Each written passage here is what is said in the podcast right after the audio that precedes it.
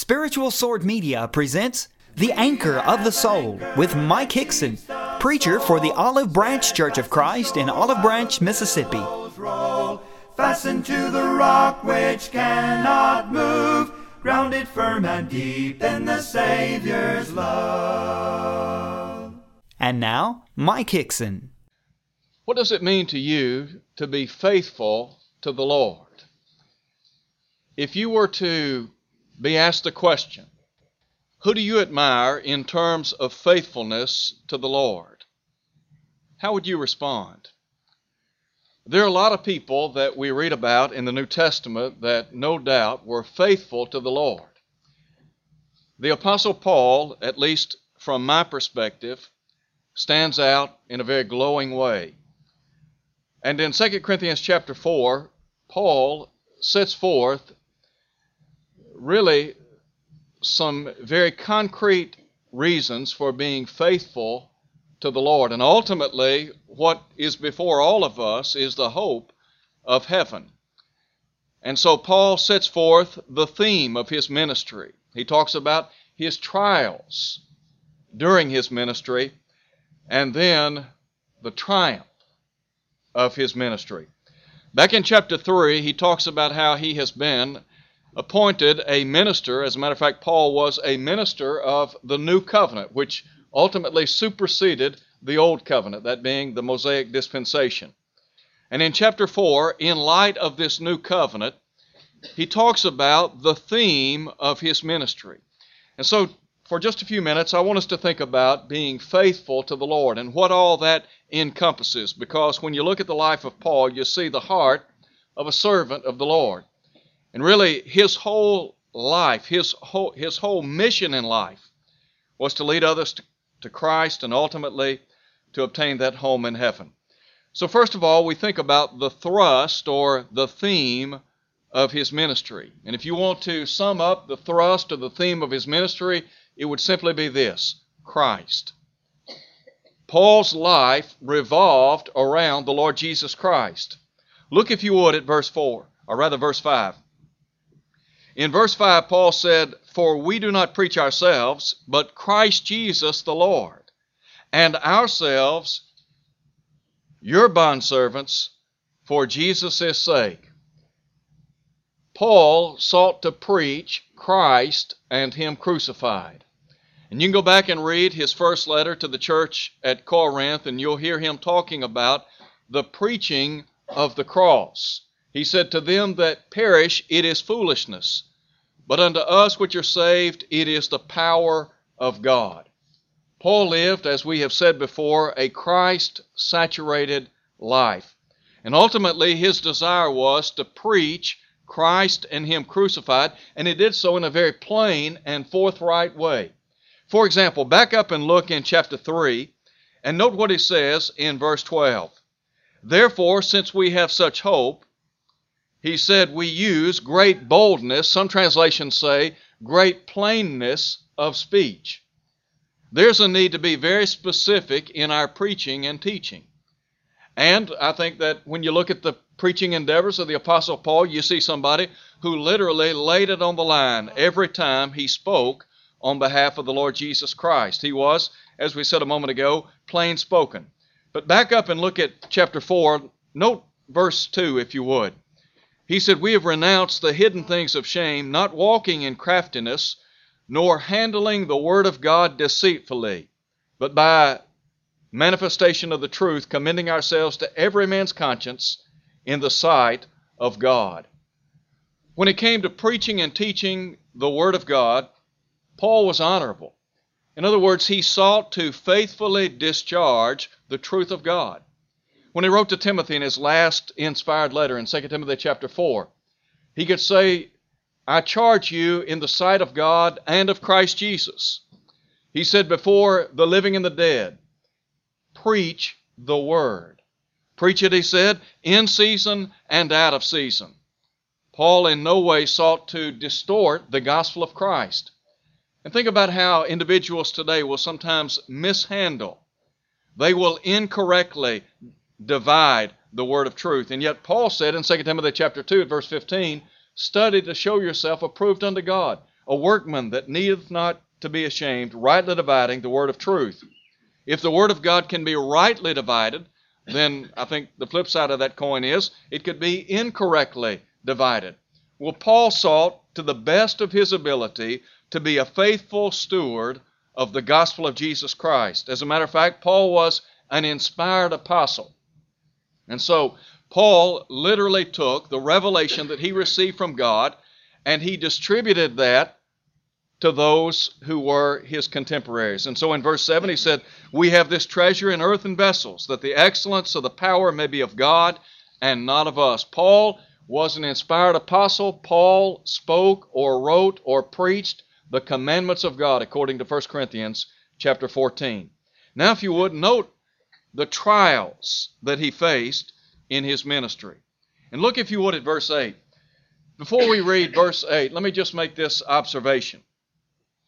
When you begin to analyze the life of Paul and you go back and note his conversion, back in Acts chapter 9, you recall he'd been on the road to Damascus, and while on that road, the Lord Jesus appeared to him, and he said, Saul, Saul, why are you persecuting me? Saul of Tarsus had been a vehement persecutor of those who were followers of the way. As a matter of fact, he did everything within his power to destroy those who sought to follow the Lord Jesus Christ. He said when they were put to death, over in Acts chapter 26, in Acts chapter 26, he said, I, I gave my voice against them. In other words, I consented to it. Well, even though Paul sought to destroy Christianity, you and I know that he was unable to do so, but the Lord appeared to him. And so the Lord instructed him in the long ago, instructed a man by the name of Ananias to go and to talk to Saul. And Ananias said in the long ago, I've heard by many some of the things that he's done. And the Lord said, Go your way. He is a chosen vessel unto me. And then he said, I'm going to show him how many things he must suffer for my name's sake. If you begin to catalog the life of the Apostle Paul and chronicle the exploits that that he faced on behalf of Christ, you'll see that here was a man that suffered immensely for the cause of Christ. When he penned the words in 2 Timothy chapter 3 at verse 12, he literally lived them out in his life when he said, All that will live godly in Christ Jesus will suffer persecution. Paul understood what it meant to be persecuted for the cause of Christ. Now, in light of that, Paul bore the cross, that is, when we talk about his trials, the trials of his ministry, well, it was the cross, the cross of Christ. In other words, he came to suffer. That is, Paul was a man who suffered immensely for the cause of Christ. The Lord had said, he had prophetically stated, You're going to suffer a lot of things for my name, for my name's sake. And so note if you would verse 8. In verse 8, here's what Paul writes. We are hard pressed on every side. And the idea is we're hemmed in. Yet he said we're not crushed. We are perplexed. The idea here is that they were without any kind of resources. He said, but we're not in despair. We are persecuted, but not, but not forsaken. He said, we are struck down, but not destroyed. A couple of things I want you to note with me. As we think about the difficulties that he encountered in his life of service for the cause of Christ. First of all, if you would, note the fact that he says, We are hard pressed on every side. In other words, we've been literally hemmed in. Have you ever faced certain situations in life, maybe because of your love for the Lord, in which you literally felt boxed in or hemmed in? And then he goes on to say, we are perplexed. We are without any kind of resources. Do you ever look at certain situations in life and, and the outlook is very bleak? And you wonder, how am I going to get through this? How are we going to make it? I think about the situation we're in right now. And sometimes people say, well, things look very bleak. Well, sometimes it's all in how you look at things. And then note, if you would, he says we're persecuted, but we're not forsaken. When Paul wrote to Timothy in his second letter, over in chapter 4, he talked about how all men had forsaken him. And he said, I pray God that it would not be laid to their charge. But then he makes what I believe to be a tremendous statement of faith. He said, But the Lord stood with me and strengthened me. It may be the case that we're persecuted, that we, like Paul, are hard pressed, that we are perplexed, that we feel as if there are no outward resources to help in times of need. And yet, amidst all of that, what we need to remember is the Lord will stand by us. As a matter of fact, not only will the Lord stand with us, but as Paul said, he will strengthen us. And then he said, We have been struck down, but not destroyed. Some of you may be fans of boxing. I've never been a boxer. I've watched boxing matches before, and I think about individuals that are in the ring and they're going toe to toe. And they are trading blows with one another just repeatedly. And at some point in time during the process of that fight, one blow sends a man to the canvas. The opponent is not knocked out, but he takes what is called a standing eight.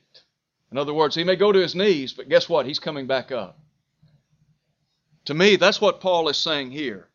We've been struck down.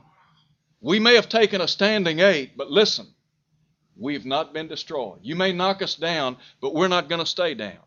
I think that's the way we as the people of God need to view life. We need to view our Christian service to the Lord. Listen, there are forces at work in our society, in our country today, wherein individuals may try to persecute us, they may try to put us down or put us in our place, as some would say. But we're not going to stay down. As a matter of fact, if anything, we're not going to we're not going to sit down. We're not going to shut up, if you please, but rather we're going to continue to stand up and speak up for what is right and for what is good. But then also in verses 8 and 9, note this. Paul says, We are hard pressed on every side, yet not crushed. Note, if you would, how he really deals with adversity. He said, We're hard pressed on every side, yet, or but not crushed. We are perplexed, but not in despair. We are persecuted, but not forsaken. We are struck down, but not destroyed. Each time, but not, but not, but not. What's, what's the idea here? You're not going to keep him down. You're not going to keep a faithful servant of the Lord down, come what may. Paul's in this thing until death. And so look at verse 10. In verse 10, he says, always carrying about in the body the dying of the Lord Jesus, that the life of Jesus also may be manifested in our body. For we who live are always delivered to death for Jesus' sake, that the life of Jesus also may be manifested in our mortal flesh. Over in Galatians 6:17, Paul talks about bearing the marks of the Lord Jesus in his body. Look at the life of Christ in 1 Peter chapter 2, Peter talks about the stripes that were laid upon the back of our Lord. And I think that he's going back and looking at the prophecies rendered by Isaiah the prophet in Isaiah chapter 53. And he makes application of that in 1 Peter chapter 2. Well, the Lord Jesus Christ had many stripes laid upon his back. And the Apostle Paul, as a result of his persecutions, may have had many stripes laid upon his back. And they may have taken him out, physically speaking. But Paul understood that there was a great future that awaited him with the Lord in heaven. And so Paul was, he was a man who was literally faced with innumerable odds on many occasions in looking at the trials that the Apostle Paul faced during his ministry, two verses come to mind. And here's the question How do we get through difficulties? How do we get through trials or persecutions? How do we get through those standing eight counts? Let me tell you how we do it, just like Paul did it. Here's what Paul said in Philippians chapter 4 verse 13, I can do all things through Christ who strengthens me. In verse 19, he said, But my God shall supply all your need according to his riches in glory by Christ Jesus. The source of his strength was the Lord, and that should be the source of our strength. And then finally, note the triumph of his ministry. Drop down and look at verse 16 if you would. In light of the theme of his ministry and the trials that he experienced during the course of his ministry, note if you would the triumph that is the fact that as God's people, we will one day be triumphant in Christ Jesus. So, in light of all of this, verse 16, therefore, we do not lose heart. You ever get discouraged in life? You ever feel like throwing in the towel? Look at, look at what Paul faced in life. We talk about the Apostle Paul being a faithful servant of the Lord. Let, listen, the Apostle Paul, he faced some tough times. And I think about if anybody could have been caught up in despair or discouragement or depression, Paul could have been the man. And yet, Paul says, we do not lose heart. And I think that's, that's the way you and I need to view our Christian life. We do not lose heart. No matter what's going on around us, no matter how difficult the circumstances of life may be, it may be that we have family members, we have, fr- we have friends that are facing difficulties and discouraging times. It may be that our bodies are literally racked with pain. Maybe we have some kind of disease ravaging our body. Maybe we're being persecuted for our faith in the Lord Jesus Christ. Whatever the circumstances, here's the thrust of it do not lose heart. Why? because there's a crown that awaits us. So note if you would what Paul says. He's going to he's going to really contrast some things in verses 16 through 18. So look at verse 16. He said, "Even though our outward man is perishing, yet the yet the inward man is being renewed day by day." There's a contrast between the outward man, that is this physical body, this tent, if you please, that is decaying, that is growing older, that is wearing out, running down, as opposed to that inward spirit that is being renewed, that is being strengthened. Think about what Paul said over, in 1 Timothy chapter 4 when he said, Bodily exercise profits a little. Is it a good thing to work out, to lift weights, to run, to exercise? Well, of course it is. Why? Because it helps our outward man. It, all, it also helps our mental outlook in life. But if you want to exercise the inward man, here's what you need to do you need to spend time reading and studying the Word of God. Like the psalmist of old, who meditated on the law of Jehovah day and night. You got to spend time in the Word. You've got to spend time on your knees in prayer to God. As Paul said, pray without ceasing. You look at the life of Paul. I can tell you one thing about Paul Paul was a man of prayer. Paul constantly prayed for other disciples. And you can read some of his epistles, and you'll see over and over again how he talks about how he prayed for these brethren. But not only did Paul pray for others, but Paul wanted others to pray for him. In 1 Thessalonians chapter 5, verse 25, Paul said, Brethren, pray for us. We talk about building this inner man, strengthening this inner man. How do we do that? By prayer, by studying the Word of God, by worshiping God on a regular basis, because worship affords us the opportunity to bow in the presence of God, to reflect upon spiritual things, to take our minds off the affairs of the world and put them on Jehovah God. And then to be involved in the work of God, to be involved in what the Hebrew writer called a labor of love that ultimately has with it a great reward. So Paul said, Look, the outward man is perishing. And Paul, the outward, this outward body that Paul occupied, this physical tent, this tabernacle that he talks about in chapter 5, Paul understood that thing would all that that physical body would ultimately give way to death. But that inward spirit, that inward man would return to Almighty God. So he said the outward man is perishing, but the inward man Oh, it's being renewed day by day. For our light affliction. Now, wait a minute. Look back at what Paul said. He said, We are hard pressed on every side, yet not crushed. We are perplexed, but not in despair, persecuted, but not forsaken, struck down, but not destroyed. Now, if you ask me, it doesn't sound like light affliction to me.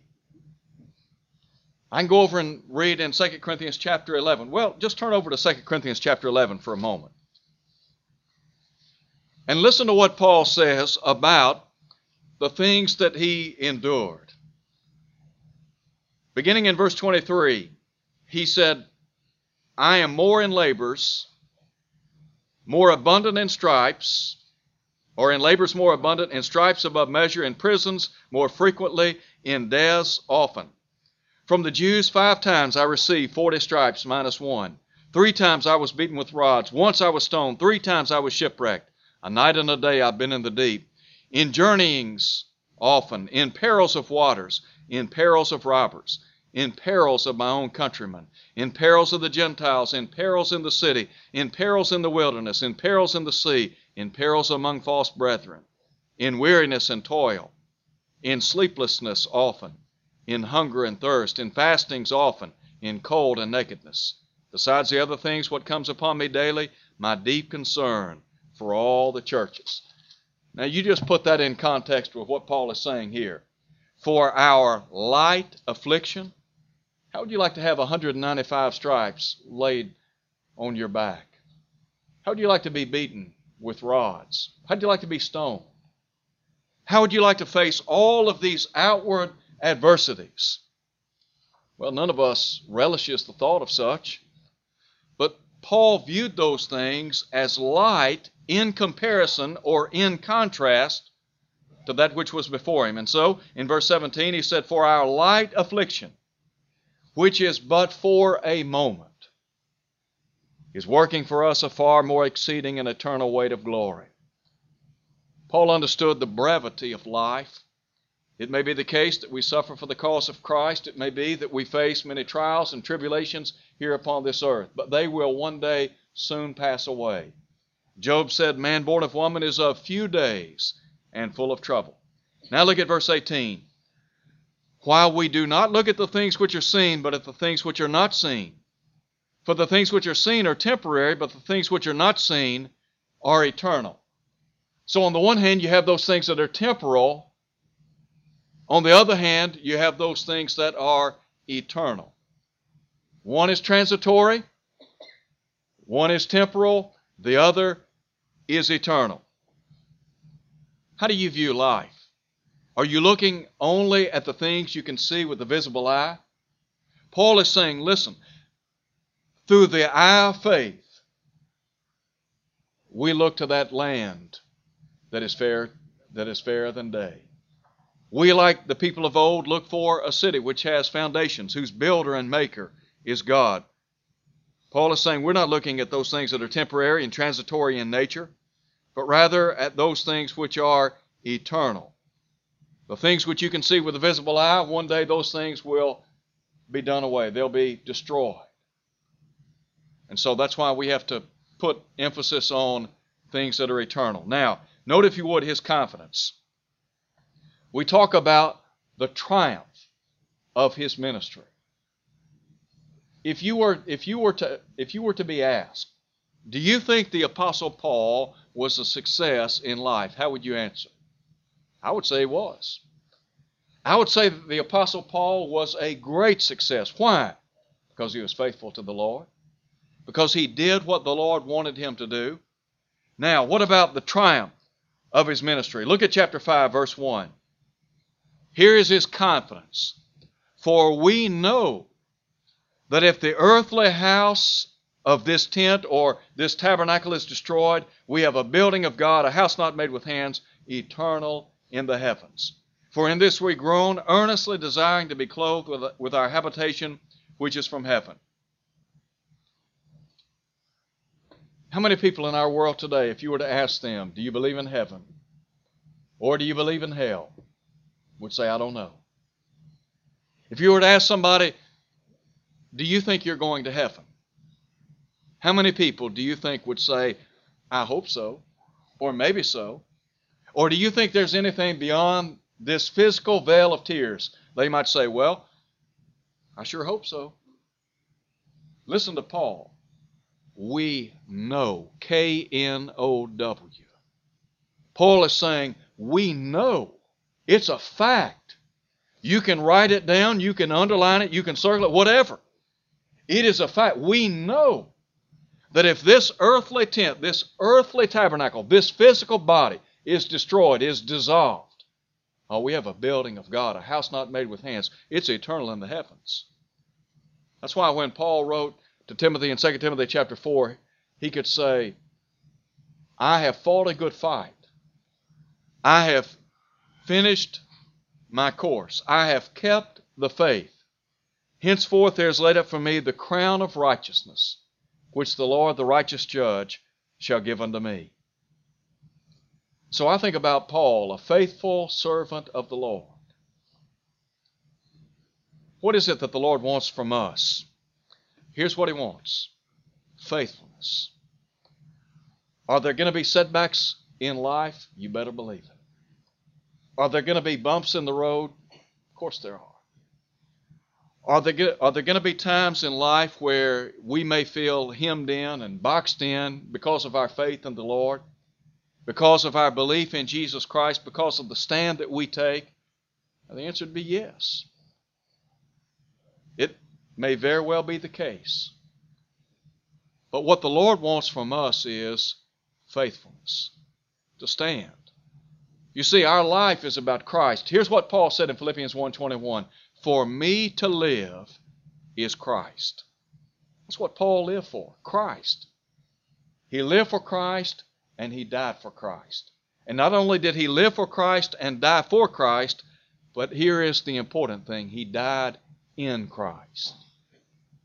You see, it's one thing to live for Christ. It's another thing to die for Christ. It's altogether different to die in Christ. When you die, you want to die in Christ. Because outside of Christ, there's no hope. And so, let me just close by asking this question Are you faithful to the Lord? In other words, are you living day in and day out for the Lord Jesus Christ? I think about Christianity, and it's the greatest way to live. We're not perfect.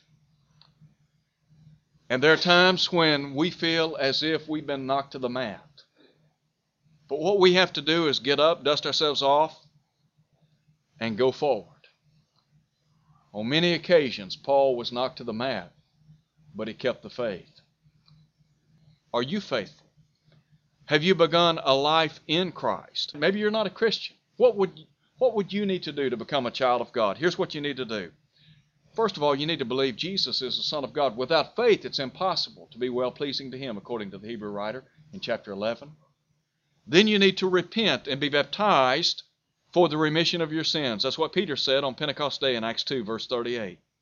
When you do that, the Lord will then add you to the church, Acts 2:47. And if you live faithfully until death, here's the promise, the crown of life, James 1, verse 12. If you'll live faithfully, the Lord will bestow on you that crown of life. Maybe you're here tonight, you're a child of God, but you've not been faithful. This is your golden opportunity to make things right with the loving God. John said, if we confess our sins, He's faithful and just to forgive us, to cleanse us from all unrighteousness. Thank you for listening to the Anchor of the Soul. Your speaker has been Mike Hixson, preacher for the Olive Branch Church of Christ, located at 9100 East Sandidge Road in Olive Branch, Mississippi. To hear this lesson again and to see video archives, go to olivebranchchurchofchrist.org.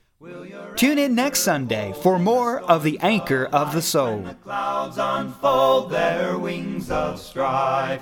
When the strong tides lift and the cables strain, will your anchor drift or firm remain? We have an anchor that keeps the soul steadfast and sure while the billows roll. Fastened to the rock which cannot move grounded firm and deep in the Savior's love.